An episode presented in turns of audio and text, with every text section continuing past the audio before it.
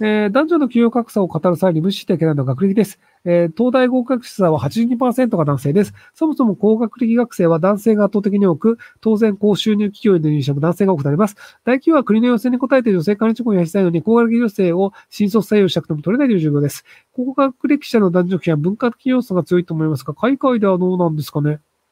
えっ、ー、と、その、あの、女性エンジニアの多い国のトップ20とかでいくと、チュニジアとか、そのアルメニアとか、あとあのモロッコとかアルジェとかあるじゃないか。あれ、アルジェリアか。あの、割とその北アフリカとか中東とかの国が多いんですよね。で、なんでそれが多いのかっていうと、あの、高学歴でエンジニアという仕事は実力主義なので、あの、普通に仕事をして給料が取りやすいんですよ。でもその文系ですとかってなっちゃうと、実力ではないところで仕事の給料が選ばれてしまうので、なので、あの女性はそれ選ばなくなるっていうのがあるんですよね。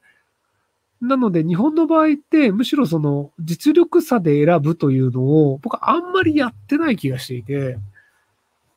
なので、あの、割とその実力で選ぶと、日本の場合って、多分女性の方が採用率上がるんですよね。あの、これ、その採用やってる人レベルの話になってくるので、一般の人はわかんないかもしれないですけど、あの、男性と女性でいくと、20代前半だと女性の方が優秀なんですよ。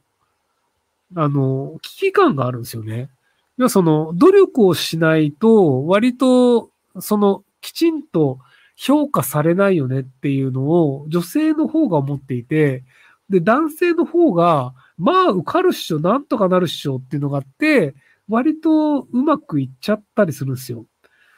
なので、あの、体感でいくと、女性の方が努力家は多いんですよね。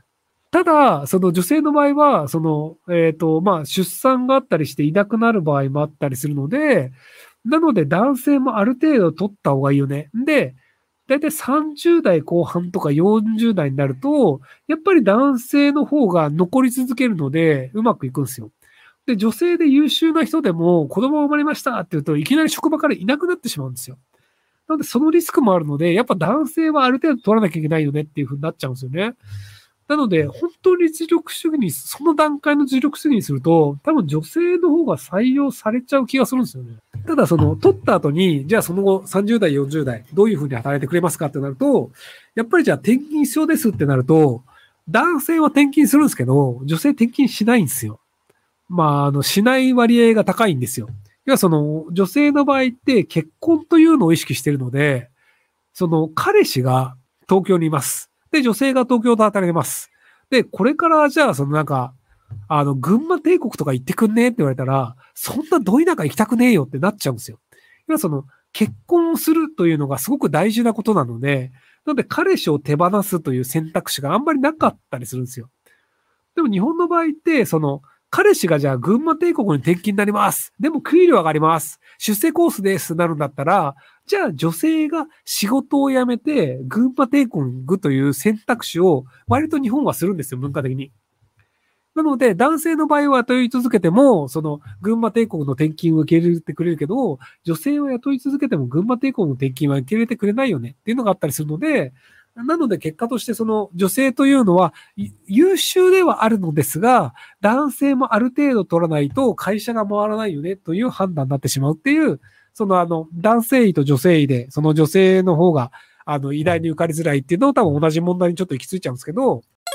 えー、20年ぐらいうつ病などを患っておりますが、今はかなり安定をしており、ハローワークで在宅をしようと考えて、他の私の病気の関連の方々は良いというくらいですが、病院の方に辞めた方がいいと言われて本んでます。でも諦めません。どうしたらいいでしょうか？いや、やればいいんじゃないの？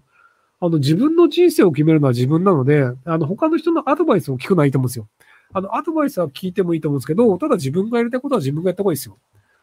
あの、ご存知ないかもしれないですけど、あなたの人生って一回しかないらしいですよ。なので、あの、他の人の言われた通りやって死んだ時に、あれ、これやった方がいいかなっていうふうに思えるか、あの自分の人生で好きなことやって、あの、まあ、死んだ時に、まあ、やりたいことやったからこんなもんだよねって思えるかってだけなので、なので、あの、自分の人生は一回しかないっていうのを分かった方がいいんじゃないかなと思います。えー現在27歳、メーカー、社内 SE やってますが、仕事の内容が正直システムとは思えない雑用でつまらないです。年収600万前後と給与面の不満ないのですが、将来のキャリアが不安です。サポート使ってたので、外地の IT コンサル、他の社内 SE に行くか、今後のキャリアに悩んでます。ひろさんはどうしますか？えっと、転職活動してください。あの、転職活動してみて、あの、もっとそのキャリアになりそうないいところで給料が高いのがあるんだったら、まあ全然それでいいんじゃないかなと思うんで、なので、あの、転職活動をする中で、あの、自分のその客観的な、あの、給料がどれぐらいなのかっていうので、逆にまあ、その、外資系で役に立ちそうなやつで、給料安いけどそっち行きたいっていうのがあれば、全然そっち行っちゃってもいいんじゃないかなと思いますけども、はい。